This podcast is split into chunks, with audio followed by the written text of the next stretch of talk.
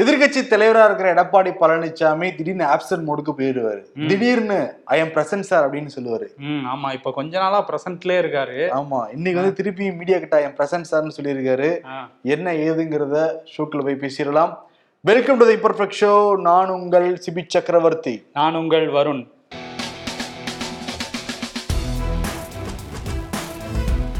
எடப்பாடி பழனிசாமி ஒரு மாதிரி சீடு நுனியிலே தான் உட்காந்துருக்காரு என்னன்னா அந்த பொதுச் செயலாளர் வழக்கு இருக்குல்ல. அப்படியே இழுத்துக்கிட்டு போய்கிட்டே இருக்கு. இந்த கிளைமேக்ஸ் காட்சி பாக்குற மாதிரி ஒரு த்ரில்லான படத்துல. ஐயோ சீக்கிரம் கொடுத்து முடிங்கயா அப்படிங்கிற மாதிரி உச்சநீதிமன்றத்தை பார்த்து உட்காந்துருக்காரு இல்ல பயத்துல உட்காந்துருக்காரா முன்னாடி வந்து ஐயோ ஏதாவது ஆயிடுமா அப்படிங்கிற மாதிரி. அப்படி உட்கார்ந்து உட்கார்ந்து தான் வந்து நல்ல பேர் வாங்கினார். சசிகலாட்டி ஜெயலலிதா கிட்டயும் அப்புறம் பின்னாடி போனாரு. அமாவாசை மாதிரி கால் மேல கால் போட்டாரு. இப்போ ஓபிஎஸ் பண்ண வேலைனால திருப்பி வந்து சீட் நுனியில வந்து உட்கார்ந்துருக்காரு. ம், எல்லாருக்குமே தெரியும் இடைக்கால பொதுச் செயலாளராக எடப்பாடி பழனிசாமி இருக்காரு. அதை எதிர்த்து ஓபிஎஸ் வந்து சென்னை உயர்நீதிமன்றத்தில் வழக்கு போட்டாரு. முதல்ல வந்து ஒரு அமர்வு நீதிபதி வந்து ஓபிஎஸ் ஆதரவா தீர்ப்பு கொடுத்தாங்க.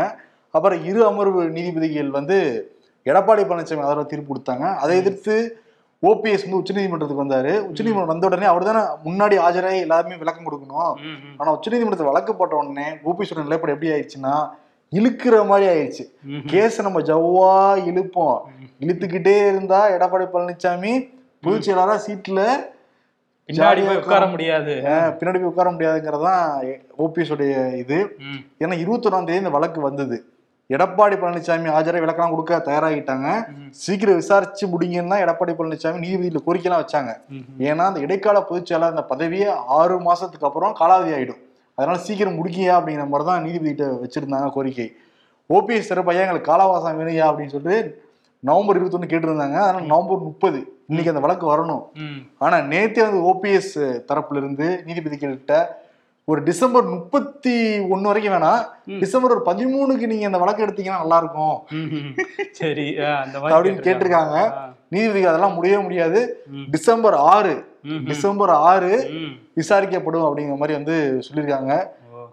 ஓபிஎஸ் தரப்பு ஹாப்பி அப்படியே காலம் தாழ்த்துறதுனால அப்படியே எலெக்ஷனே கொண்டு போயிடலாம் டிசம்பர் அஞ்சு போய் ஐயா அப்படியே அடுத்த வருஷம் தள்ளி வைங்கயா அப்படின்னு கேட்பாங்கன்னு நினைக்கிறேன். அவர் என்னன்னா தீர்ப்பு வந்து அவருக்கு சாதகமா வச்சிரு வந்துருச்சுன்னு வச்சுக்கோங்க எடப்பாடிக்கு.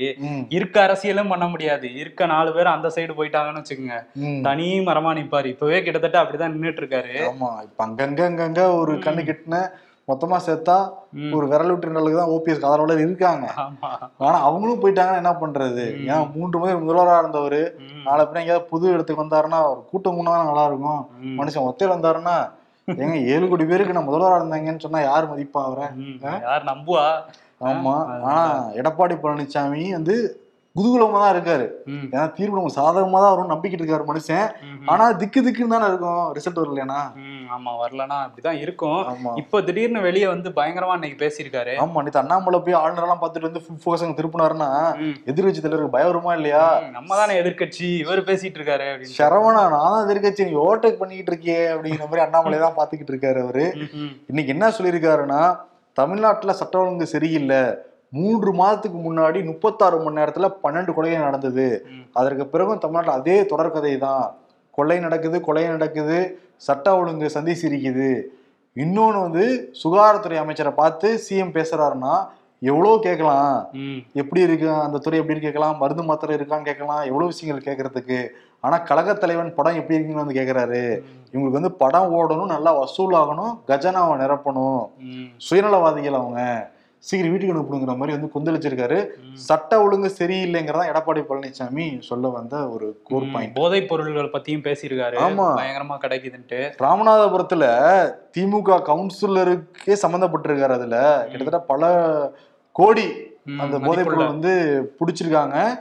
அதுக்கு வந்து திமுக கவுன்சிலரே வேற இருக்காரு. ஆனா அது சிஎம்க்கு வந்து தெரியாதான்.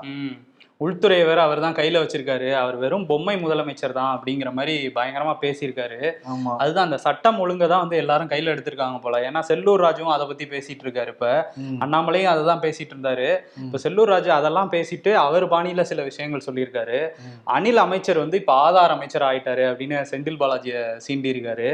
ஆதாரம் அந்த மின் அட்டை இணைப்பு இருக்குல்ல. அதனால வந்து இந்த நூறு யூனிட் இலவச மின்சாரத்தை வந்து ரத்து பண்ண போறாங்க. அதுதான் மேட்ரு அதுக்காக தான் அப்படி பண்ணிட்டு இருக்காங்கங்கிற மாதிரி பேசியிருக்காரு. ஆனா தமிழ்நாடு முழுக்க தான் டாக்கு.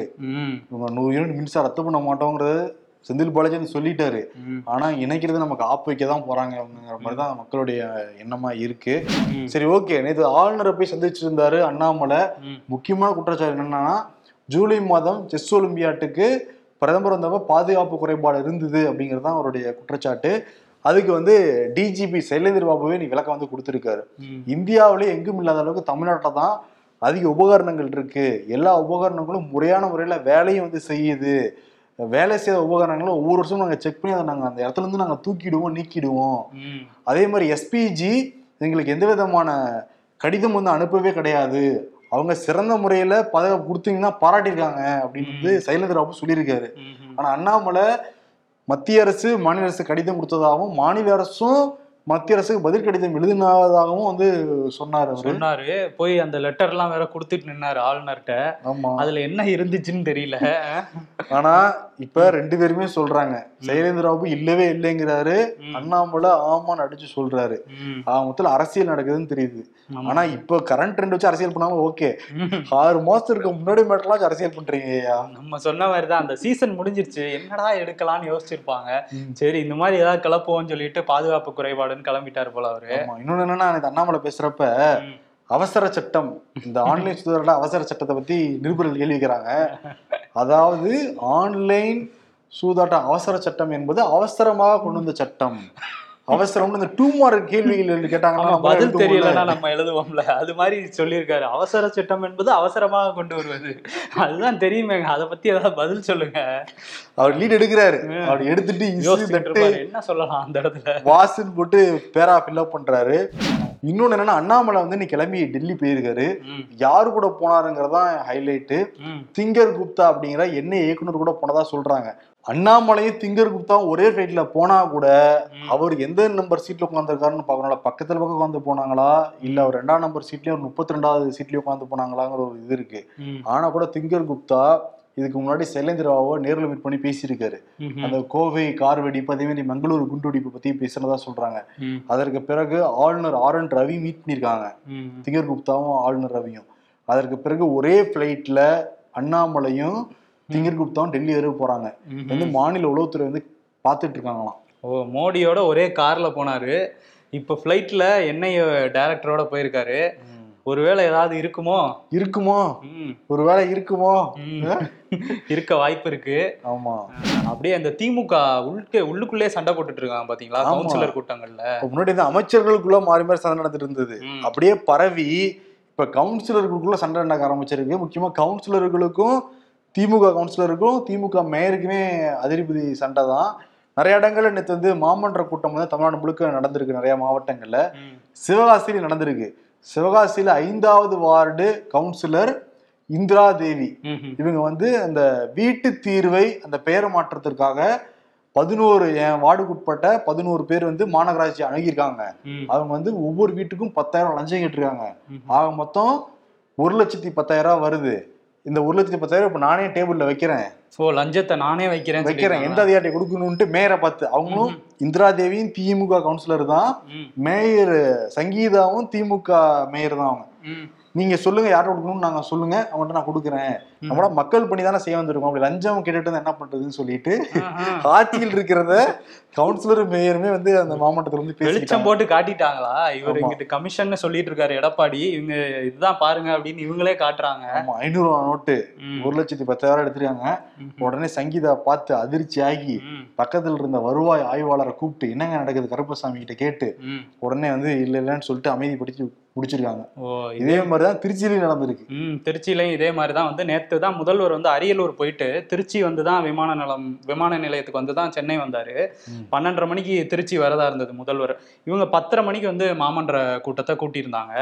அப்ப மேயர் அன்பழகன் கிட்ட வந்து கவுன்சிலர் முத்துச்செல்வன் என்ன கேக்குறாரு? ஏன் இன்னைக்கு வராரு முதல்வர்? அவரை வழி அனுப்ப போகாம இந்த கூட்டம் இன்னைக்கு வைக்கணுமா? நாளைக்கு வச்சுக்கலாமேங்கிற மாதிரி கேட்டோன்னே உட்காரியா உட்காரியா சீக்கிரம் முடிஞ்சு முடிச்சிடலாம்யா அப்படிங்கிற மாதிரி அவர் சொல்றாரு அன்பழகன். அதுக்கு வந்து இந்த வாயா போயான்லாம் பேசாதீங்கன்னு அவர் பயங்கரமா திரும்ப முத்துச்செல்வன் வந்து கோவமா பேச. இடையில இதுக்கு இடையில காங்கிரஸ் கவுன்சிலர் வேற வந்து அவங்க எல்லாம் என்ன கேக்குறாங்கன்னா நீங்க வந்து நிறைய பேச வேண்டியது இருக்கு அரை மணி நேரத்துல முடிச்சிருவீங்க போல. நீங்க இருக்க அவசரத்தை பார்த்தா இது நியாயமான அவங்க கேட்க. நியாயமா தானே இருக்கு அவங்க ஆஹ், கேக்குறது நியாயமா தான் இருக்குது. அதுக்குள்ள இவர் வந்து இல்ல முடிச்சிடலாங்கிற மாதிரி ரொம்ப சாந்தப்படுத்த பார்த்திருக்காரு. இத்தனை அவர் இன்னொரு விஷயமும் சொல்லியிருக்காரு அன்பழகன். என்ன சொல்றாரு? கே என் நேரு அமைச்சர் இருக்காருல்ல அவரை கேட்டுட்டு தான் நான் கூட்டத்தை கூட்டியிருக்கேன் அப்படிங்கிற மாதிரி சொல்லியிருக்காரு. அமைச்சரை கேட்டு தான் கூட்டத்தை கூட்டு வராங்க மேயர் முடிவு பண்றது மேயர் வந்து இல்ல போல. அப்படிங்கிற மாதிரி அவர் சொல்லியிருக்காரு. அதுக்கு வந்து நீங்க அந்த முத்துச்செல்வன் என்ன சொல்றாரு கவுன்சிலரு. நீங்க எப்ப பாருங்க அமைச்சரை ப- அமைச்சரை கேட்டு தான் பண்றேன்னு இந்த மாதிரியே சொல்லிட்டு இருக்கீங்க. ஒழுங்கா நாளைக்கு வைங்க. இது நியாயமே இல்லை அப்படிங்கிற மாதிரி சொல்லியிருக்காரு. அதனால பயங்கர பரபரப்பா இருக்கு. திமுக காங்கிரஸ்னு கூட்டணிக்குள்ள இருக்கவங்க ஒரே கட்சியில இருக்கவங்கன்னு மேயரோட பயங்கர சண்டை போட்டிருக்காங்க. ஓகே சிஎம் வழியனுவ போறது முக்கியமா? இல்ல. மக்கள் பிரச்சனையை பாக்குறது முக்கியமா? அப்படின்னு கவுன்சிலர்களுக்கு. அதுதான் அப்படின்னு கேக்குறாரு அவர். திமுக கவுன்சிலர்களுக்கு சிஎம் வழியனு போறதுதான் முக்கியங்கிற தெள்ள தெளிவா தெரியுது அவங்க பேசின விவகாரத்திலேயே. என்னன்னா இது நாற்பத்தஞ்சு தீர்மானம் வேற நிறைவேற்ற ட்ரை பண்ணிருக்காங்க. அந்த அரை மணி நேரம் கேப்ல ஆமா. சீக்கிரம் முடிச்சு விடு அப்படிங்கிற மாதிரி தான் ஒரு தீர்மானத்தை ஒரு நிமிஷம் வாசிச்சாலே முப்பது தீர்மானம் தான் வாசிக்க முடியும். நாற்பத்தோரு நாற்பத்தஞ்சு தீர்மானத்தை அரை மணி நேரத்துல முடிக்க ட்ரை பண்ணிருக்காங்க. எதிர்ப்பு உடனே அப்படி இப்படின்னு முடிச்சிருக்காங்க. எந்த அளவுக்கு விரைவா பணி பண்றாங்க பாருங்க. மக்கள் பணியை விரைவா பண்றாங்க. அதே மாதிரி மினிஸ்டர் ஏவா வேலு இருக்காருல்ல. முன்னாடி திமுக ஆட்சி இருந்தப்ப அந்த எட்டு வழிச்சாலை பசுமை வழிச்சாலையெல்லாம் கொண்டு வரக்கூடாதுன்னு சொல்லிட்டு திமுக அறிக்கையெல்லாம் தொடர்ந்து கொடுத்துட்டு இருந்தாங்க. ஆனா ஆட்சிக்கு வந்தானே விவரமா ஏவா வேலு மட்டும் மறந்துட்டாரு. அத. திமுக எப்ப சொல்லுச்சு அப்படின்னு மாதிரி கேள்வி எல்லாம் கேட்டிருந்தாங்க. பதில நிறைய எழுதி கொடுத்துட்டு இருந்தாங்க இப்ப அவர் என்ன சொல்றாருன்னா சாலைகளை விரிவுபடுத்தினாதான் எதிர்காலத்துக்கு நமக்கு எல்லாமே பயனுள்ளதா இருக்கும் இப்ப சாலை விரிவுபடுத்தினால யாருக்கு பயன் எங்களுக்கு ஏதாவது பயனா எங்களுக்கு எந்த பயனுமே இல்ல. உங்களுக்கு தான் நீங்க மக்களுக்காக தான் நாங்க நிலங்களை கையகப்படுத்துறோங்கிற மாதிரி சொல்லியிருக்காரு. நீங்க தான் நாளைக்கு அந்த சாலையில போக போறீங்க. உங்களுடைய பிசினஸ் தான் வந்து மேம்படும். விவசாயிகளுக்கு தான் மகிழ்ச்சியா இருப்பாங்க. எங்களுக்கு இதனால எந்த பயனுமே இல்லைங்க. இவங்க சீக்கிரமா வேகமா போகணும்ல கார்ல. அதுக்கு தான் சாலைகள். மக்கள் வந்து கொஞ்சம் தாமதப்படுத்தி போனாலும் அவங்களுக்கு ஒன்றும் பிரச்சனை இல்ல. என்ன வரும் இவ்வளவு விவரம் தெரியாம இருக்கீங்க. அவங்க சீக்கிரமா போறதுக்காக வந்து சாலைகள் போடுறாங்க. சீக்கிரமா போறதுக்கு மட்டும் இல்ல. சீக்கிரமா. செட்டில் ஆகுறதுக்கு தான் அதுதான் அந்த மாதிரி சொல்லியிருக்காரு. ஆனா வந்து இது இந்த விஷயம் மட்டும் இல்ல. பல விஷயங்களை வந்து திமுக எதிர்க்கட்சியா இருந்தப்ப பயங்கரமா எதிர்த்தாங்க. இப்ப அவங்களே அதே தான் பண்ணிட்டு இருக்காங்க. ஆடிக்கிட்டு இருக்கு ஊசலாடிக்கிட்டு இருக்கு. நேற்று துரைமுருகன் வந்து ம், கலந்துக்கிட்டு மேடையில இருந்து கீழேங்கிறப்ப மனுஷன் ஆடி போயிட்டாப்ல. ஒரு திமுக குறியீடு மாதிரி தான் இருக்கு கரெக்டா இல்லையா? ஆடிக்கிட்டு. இருக்கு ஆட்சி ஆடிக்கிட்டு இருக்கு. நல்ல வேலை துரைமுருகன் பின்னாடி இருந்த அவருடைய மகன் கதிரானந்த் வந்து தாங்கி பிடிச்சாரு தந்தைய. ஆனா கூட இங்க கீழே விழுந்துட்டாங்கன்னா தாங்கி பிடிக்க யாருமே கிடையாது. யாருமே கிடையாது. சப்போர்ட் இல்லாம தான் போயிட்டு இருக்கு அரசு ஆனா இன்னொரு விஷயம் திமுக வேலூரை பத்தி பேசும்போது வேலூர்ல வந்து நேத்து மாவட்ட ஆட்சியர் அலுவலகத்துல வந்து இந்த விவசாயிகள் குறை தீர்ப்பு கூட்டம் வந்து நடந்திருக்கு. அதுல விவசாயி கிருஷ்ணன்கிறவர் வந்து பேசுறாரு. அதாவது ஆட்சியரை பார்த்து கேக்குறாரு. இந்த மாதிரி நான் இந்த மாதிரி கம்ப்ளைண்ட் கொடுத்துருந்தேன். பேரானம்பட்டு பேரணாம்பட்டுங்கிற ஒரு பகுதியில் வந்து மணல் கொள்ளையில் வந்து ஈடுபடுறாங்க திமுக காரங்க அதுவும் குறிப்பாக திமுக பிரமுக பிரமுகர் ராஜ மார்த்தாண்டம் வந்து ஈடுபடுறாரு. அவருக்கு எதிராக மனு கொடுத்தேன். இப்போ அவர் எனக்கு கொலை கொலை மிரட்டல் வந்து விடுக்கிறாரு. காரை ஏற்றி கொன்றுவேன்றாரு. இது நீங்கள் எப்படியாவது சரி பண்ணணும் அப்படின்னு சொன்னோன்னே அவர் ஆட்சியர் சொல்கிறாரு நீங்கள் இந்த புகாரை முன்னாடியே சொல்லியிருந்தீங்க. உரிய நடவடிக்கை எடுக்கப்படும் சொல்லியிருந்த சொல்லியிருக்காரு. முன்னாடியே சொல்லியிருக்காரு அவர் இந்த புகாரை. இப்பதான் உரிய அதையே அவரும் சொல்றாரு. அவரே சொல்றாரு நீங்க முன்னாடியே சொல்லியிருக்கீங்க. அப்ப இவ்வளவு நாள் என்ன பண்ணாங்கன்னு தெரியல. தூங்கிட்டோம். எஸ்பி ஆபீஸ்ல வேற அவர் புகார் கொடுத்திருக்காரு அந்த விவசாயி. இந்த மாதிரி பிரச்சனை இருக்கு எனக்கு கொலை மிரட்டல் வருதுன்ட்டு. ஆனா அப்பயும் வந்து அவங்க கண்டுக்கல. நேத்து என்ன பண்ணிட்டாரு கூட்டத்துல என்னை காப்பாத்துங்க அப்படின்னு மண்டி போட்டு கீழே விழுந்துட்டாரு. இதுக்கப்புறமாவது அந்த ஏதாவது நடவடிக்கை எடுக்கிறாங்களான்னு பார்ப்போம். அந்த மாவட்ட ஆட்சியர் ஏதாவது ஆக்சுவலி. அங்க ஒண்ணு இங்க ஒண்ணா இருக்கு திமுக மேல புகார்கள். நிறைய பக்கம் வெளியே வராம இருக்கு. புகஞ்சு வெளியே வந்துச்சுன்னா சந்தி சிரிச்சிரும் திமுக உடைய லட்சணம் என்னங்கிறது. ஏற்கனவே வேலூர்ல அந்த மணல் அள்ளுறாங்கன்னு நம்மளே சொல்லியிருந்தோம் பாலாறுல. இந்த மாதிரி பல பகுதிகளில் அள்ளிட்டு இருக்காங்க போல. நீர்வளத்துறை அமைச்சருங்கிறதுனால நீர் வளத்தை பெருக்கணுங்கிறதுக்காக ஃபுல்லா இறங்கிட்டாரு போல. மண்ணெல்லாம் தூக்கிடுவோன்ட்டு. மண்ணை தூக்குனா எப்படி வந்து நீர் நீரே வராது. பாருங்க அப்போட பாருங்க டிஃபால்ட்டா இப்படிதான் வருது. இப்படியே ஏன்னா அதெல்லாம் பண்ணிட்டு இருக்காங்க அவங்க அங்க. இன்னொன்னு என்னன்னா ஒரு சோகமான செய்தி புதுவே ரொம்ப சோகத்துல ஆழ்ந்திருக்கு. அந்த யானை இறந்து போன செய்தி இருக்குல்ல முடுக்கி எடுத்திருக்கு. ஆமா மணக்குள விநாயகர் கோயில்ல வந்து நிறைய பேர் நம்ம போன போனவங்களுக்குலாம் அங்க தெரியும். அந்த யானையோட புகைப்படங்கள்லாம் எடுத்துக்குவாங்க நிறைய பேர் வந்து. ஃபாரினர்ஸ்லாம் வந்து அந்த யானை ரொம்ப அன்பா இருப்பாங்க. அந்த பகுதி மக்களே லக்ஷ்மிங்கிற யானை. அந்த யானை வந்து இன்னைக்கு காலையில வந்து அந்த வாக்கிங் போகும்போது வந்து மயக்கம் போட்டு விழுகுது. அந்த காட்சிகளை பார்க்கும்போதே பதபதைப்பா இருக்கு நமக்கு. இதயம் அடைப்புனால அந்த யானை வந்து உயிரிழந்துருது. அந்த பகுதி மக்கள்லாம் யானையை கட்டி பிடிச்சி கண்ணீர் விட்டு அழுதுட்டு இருக்காங்க. அந்த. காட்சிகள்லாம் நம்ம பார்த்தோம். அது கீழே விழுந்த உடனே அதுக்கு முதலுதவி சிகிச்சை தான் கொடுக்குறாங்க. அந்த மக்கள்லாம் ஒண்ணா சேர்ந்து ஃபாரினர்ஸ்லாம் வேற கொடுக்குறாங்க. எல்லாரும் கொடுத்தாங்க. இருந்தாலும் காப்பாற்ற முடியல. காப்பாற்ற முடியல. இப்ப ஒரு புதுவே ஒரு சோகமயமா தான் இருக்கு. ம், ஆளுநர். தமிழிசை சவுந்தரராஜன் நேர்ல போய் வந்து அஞ்சலி எல்லாம் வந்து செலுத்தினாங்க அந்த. யானைக்கு. அதே மாதிரி தமிழிசை வந்து பேசுறப்ப.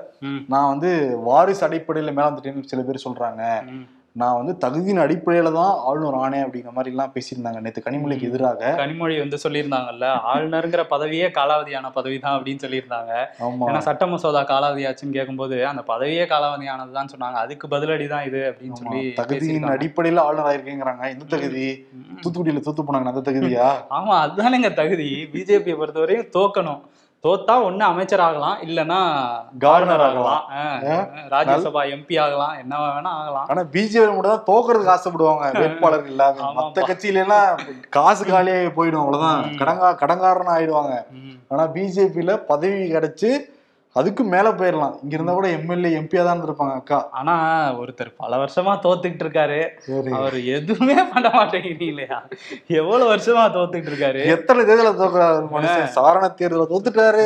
அந்த தேர்தல் முதற்கொண்டு தோத்துருக்காரு. நாற்பது ஓட்டு கூட வாங்காம தோத்துருக்காரு. இருக்கிறதுல பிஜேபியில எல்லா தகுதியும் இருக்கிற ஒரே எனக்கு தான். இந்த இவ்வளவு தேர்தல யாராவது தோத்துருப்பாங்களா?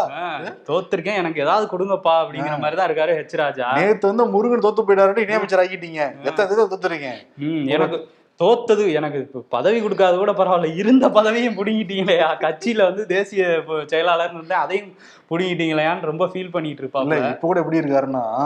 அந்த சூர்யா படத்துல அசின் பண்ணி ஒருத்தர் நிப்பாப்ல இல்ல சத்யா. ஆமா. ஐயா இப்ப கூட சொன்னீங்கன்னா ட்ரெஸ் மாத்தி முன்னாடி வந்துருவேன். அதே மாதிரிதான் எச்ராஜா வந்து இப்ப கூட நீங்க சொன்னீங்கன்னா முன்னாடி வந்துருங்கிற மாதிரி தான் இருந்துகிட்டு இருக்காரு ரெடியா ஓகே தமிழ்நாட்டுல இப்படி நடக்குதுன்னா பக்கத்துல போவோம். தெலுங்கானால அதிரி புதிரி காமெடிலாம் நடந்துகிட்டு இருக்கு. ஒய்எஸ்ஆர் காங்கிரஸ் தெலுங்கானால வந்து பிரான்ச் ஆரம்பிச்சிருக்காங்க ஆந்திரால இருந்து ஆமா இவங்க தங்கச்சி ஆரம்பிச்சிருக்காங்க. அது பாஜகவோட பி டீம்ங்கிறாங்க ஜெகன்மோகனோட பி டீம்ங்கிறாங்க ஒய்எஸ்ஆர் காங்கிரஸ் வந்து அவங்க வந்து ஒய்எஸ்ஆர் தெலுங்கானான்னு வந்து ஷர்மிளா ஆரம்பிச்சிருக்காங்க ஜெகன்மோகன் ரெட்டியோட தங்கச்சி தங்கச்சி அவங்க அங்க ஆரம்பிச்ச உடனே அங்க இருக்கிற. கட்சிக்கும் ஆளுங்கட்சிக்கும் இவங்களுக்கும் எப்பயுமே சண்டை தான் எங்க போனாலுமே முட்டல் முதல் தான். கட்சி ஆரம்பிச்சதே இவர் உரண்டை இழுக்க தான் ஆரம்பத்துல இருந்தே இதான் பண்ணிட்டு இருக்காங்க சந்திரசேகர் ராவ இன்னைக்கு என்னன்னா ஒரு இடத்துக்கு போயிருக்காங்க ம். உடனே இங்கே வரீங்கன்னு சொல்லிட்டு காரோட. தூக்கிட்டு போறாங்க. அவங்க கவலையே படல. எங்கனால தூக்கிட்டு போங்க அப்படின்னு கார் ஸ்டியரிங் திரும்புது பிடிச்சிக்கிறாங்க. ரொம்ப கேஷுவலா தான் போனாங்க. என்னன்னா நேத்து வந்து ஒரு பிரச்சனை நடந்திருக்கு. இவங்க ஒரு பாத யாத்திரை மாதிரி போயிட்டு இருக்காங்க. அதுல மூவாயிரம் கிலோமீட்டருக்கு போனதா சொல்றாங்க. மூணாயிரத்தி ஐநூறு கிலோமீட்டர் போயிருக்காங்களா? தெலுங்கானால மட்டும் கட்சியை புலப்படுத்துறதுக்காக. ஒய்எஸ்ஆர் தெலுங்கானா தெலுங்கானா. கட்சி பேரை இப்பதான் வெளியே தெரிஞ்சிருக்கு. இந்த சம்பவம் நடந்த உடனே. அதை வளப்படுறதுக்காக போயிருக்காங்க. அப்ப அங்க எம்எல்ஏ அந்த ஆளுங்கட்சி எம்எல்ஏ வந்து எதிர்த்து பேசியிருக்காங்க. சுதர்சன் ரெட்டியை. அப்பவே இவரை வந்து கைது பண்ணியிருக்காங்க இவங்களை கைது பண்ணோன்னா அதுக்கு எதிர்ப்பு தெரிவிக்கிறதுக்காக இன்னைக்கு வந்து என்ன பண்ணியிருக்காங்க? முதல்வரை நோக்கி அவர் வீட்டை நோக்கி பேரணி போறேங்கிற மாதிரி அதுக்காக தான் கிளம்பியிருக்காங்க. காரை தூக்கிட்டாங்க அப்படியே. இருந்தாலும் காரை விட்டு இறங்கலையே. உள்ளே உட்காந்துருந்தாங்க ஆமா. ஆமா. அதுக்கும் அக்கா வந்து என்ன இப்படிலாம் பண்றீங்கன்ட்டு? ஏன்னா அங்கேயும் அவங்க தானே ஆளுநரு. நம்ம தமிழ்நாடை மட்டும் பத்தி பேசக்கூடாது இதையும் பேசணுங்கிறதுக்காக இதுக்கும் வந்து எதிர்ப்பு தெரிவிச்சிருக்காங்க. அக்கா பெண்கள் எல்லாமே எப்பயுமே பெண்கள் தான் சப்போர்ட்டா நிப்பாங்க. ம். தமிழிசை அக்கா. தெலுங்கானால இருந்து அப்படியே மும்பைக்கு போவோம். அங்க என்னன்னா புதுசா பதவியேற்றாங்களே ஏக்நாத் ஷிண்டே அரசு. அவங்க வந்து ஒரு டெண்டர் விட்டுருக்காங்க. அந்த ஏசியாலேயே மிகப்பெரிய குடிசை பகுதி அது. அதிக அளவுல குடிசை பகுதி இருக்குது தாராவி தான். அந்த இடத்துல வந்து வீடுகளை வந்து குடி- குடிசை பகுதியா இல்லாம அதை மாத்தி வந்து வீடுகளா கட்டலாம் கான்கிரீட் வீடுகளாங்கிற மாதிரி ஒரு திட்டம் திட்டம் இருக்கு. அது தொடர்ச்சியா டெண்டர் விடுவாங்க அப்புறம் விட்டுருவாங்க கை விட்டுருவாங்க டெண்டரை. இப்போ கடைசியா அது அதானி குழுமத்துக்கு வந்து ஒதுக்கிட்டாங்க. ப- பயங்கர வரி சலுகை இதெல்லாம் பல சலுகைகள் கொடுத்துருக்காங்களாம் அவருக்கு. கடைசியில் அங்கதானே போகணும். ஆ. இப்ப பாருங்க நடந்து முடிஞ்சிரும். இனிமேல் அந்த ப்ராஜெக்ட் ப்ராஜெக்ட் முடிஞ்சிடும் இருபதாயிரம் கோடி மதிப்பான். இருபதாயிரம் கோடி தானே. அதே மாதிரி தான் நானூறு கோடி கடன் இருந்தது என்டிடிவிக்கு. அப்படியே மறைமுகமா வந்து அமுக்கிட்டாரு அதானி. அதையுமே. இன்னைக்கு என்னன்னா என்டிடிவி அதை தொடங்கினாங்கல்ல. பிரணாய் ராய் ராதிகா ராய் ரெண்டு பேருமே ராஜினாமா பண்ணிட்டு கிளம்பிட்டாங்க. புது இயக்குனர் வந்து நியமிச்சிருக்காங்க. என்டிடிவி. இனிமே பார்ப்போம். பாப்பீங்களா? ஓகே. வணக்கம் காஷி அனைத்து விருந்தினர்களையும் வரவேற்கிறதுன்னு சொல்லிட்டு மோடி மாதிரியே தமிழ் எழுதியிருக்காங்க. அனைத்து இரீந்திரா என்னங்க ஒண்ணுமே புரியல. அதேதான். நல்லா வளர்க்குறீங்க தமிழ அப்படிங்கிறாங்க மக்கள். ஐம் ராகவன் பக்கத்து ஸ்டேட்ல இருக்கேன். புரோட்டா போற சத்தம் கேட்டு எதேச்சியா இந்த பக்கம் வந்தேன். ஃபுட் ரிவ்யூவர்ஸ் ஆமா ஃபுட் ரிவர்ஸ் ஃபுல்லா இதான் பேசுறாங்க. உதயநிதிக்கு எதிராக சவுக்கு சங்கர் போட்டியிட்டால் அந்த தொகுதியில் நாம் தமிழர் கட்சி வேட்பாளரை நிறுத்தாமல் சங்கருக்கு ஆதரவளிப்போம் சீமான். எப்படி நாம் தமிழர் கட்சிக்கு வேட்பாளரை பிடிச்சேன் பாத்தீங்களா? அனைவருக்குமான வளர்ச்சிதான் திராவிட மாடல். வளர்ச்சியாக அமையும் முதல்வர் ஸ்டாலின். அதுல அதிமுக பாஜகவின் வளர்ச்சியும் அமைகிற மாதிரி இருந்துடாது ஆமா அப்படிதான் இருக்கு ஆக்சுவலி மாடல். விருது யாருக்குண்ணா? விருது வந்து எடப்பாடி பழனிசாமி இந்த கிளைமேக்ஸ் காட்சியை பார்த்துட்டே உட்காந்துருக்காருல்ல ஆமா டிசம்பர் ஆறு எப்போ வரும் ஆறு எப்போ வரும்ன்ட்டு. அன்னைக்கு ஓபிஎஸ் என்ன சொல்ல போறாருன்னு தெரியல. ஐயா வந்துட்டோம். தை பிறந்தால் வழி பிறக்கும்னு சொல்லுவாங்க. தை வந்துடட்டுமே அப்படின்னு சொன்னாலும் சொல்லுவாரு. Climax கேட்டாங்கன்னா அவருக்கு ஆனா ஒரு கிளைமேக்ஸ் காட்சியா ரெண்டு கிளைமேக்ஸ் காட்சியா? எத்தனை வழக்கு இருக்கு எத்தனை கிளைமேக்ஸ் இருக்கு? எது ஹாப்பி கிளைமேக்ஸா இருக்கும் எது சோகமான கிளைமேக்ஸா இருக்கும்னு அவருக்கே தெரியாது. அதேதான். அதனால கிளைமேக்ஸ் காட்சிங்கிற விருது எடப்பாடி பழனிசாமி வந்து கொடுத்துடலாம். உங்களுடைய ஆதரவுக்கு ரொம்ப நன்றி. நிறைய பேர் நல்ல நல்ல கமெண்ட்ஸ் எல்லாம் வந்து போட்டுட்டு இருந்தாங்க. ஆமாம். மகிழ்ச்சி. நாளை சந்திப்போம். நன்றி வணக்கம். நன்றி.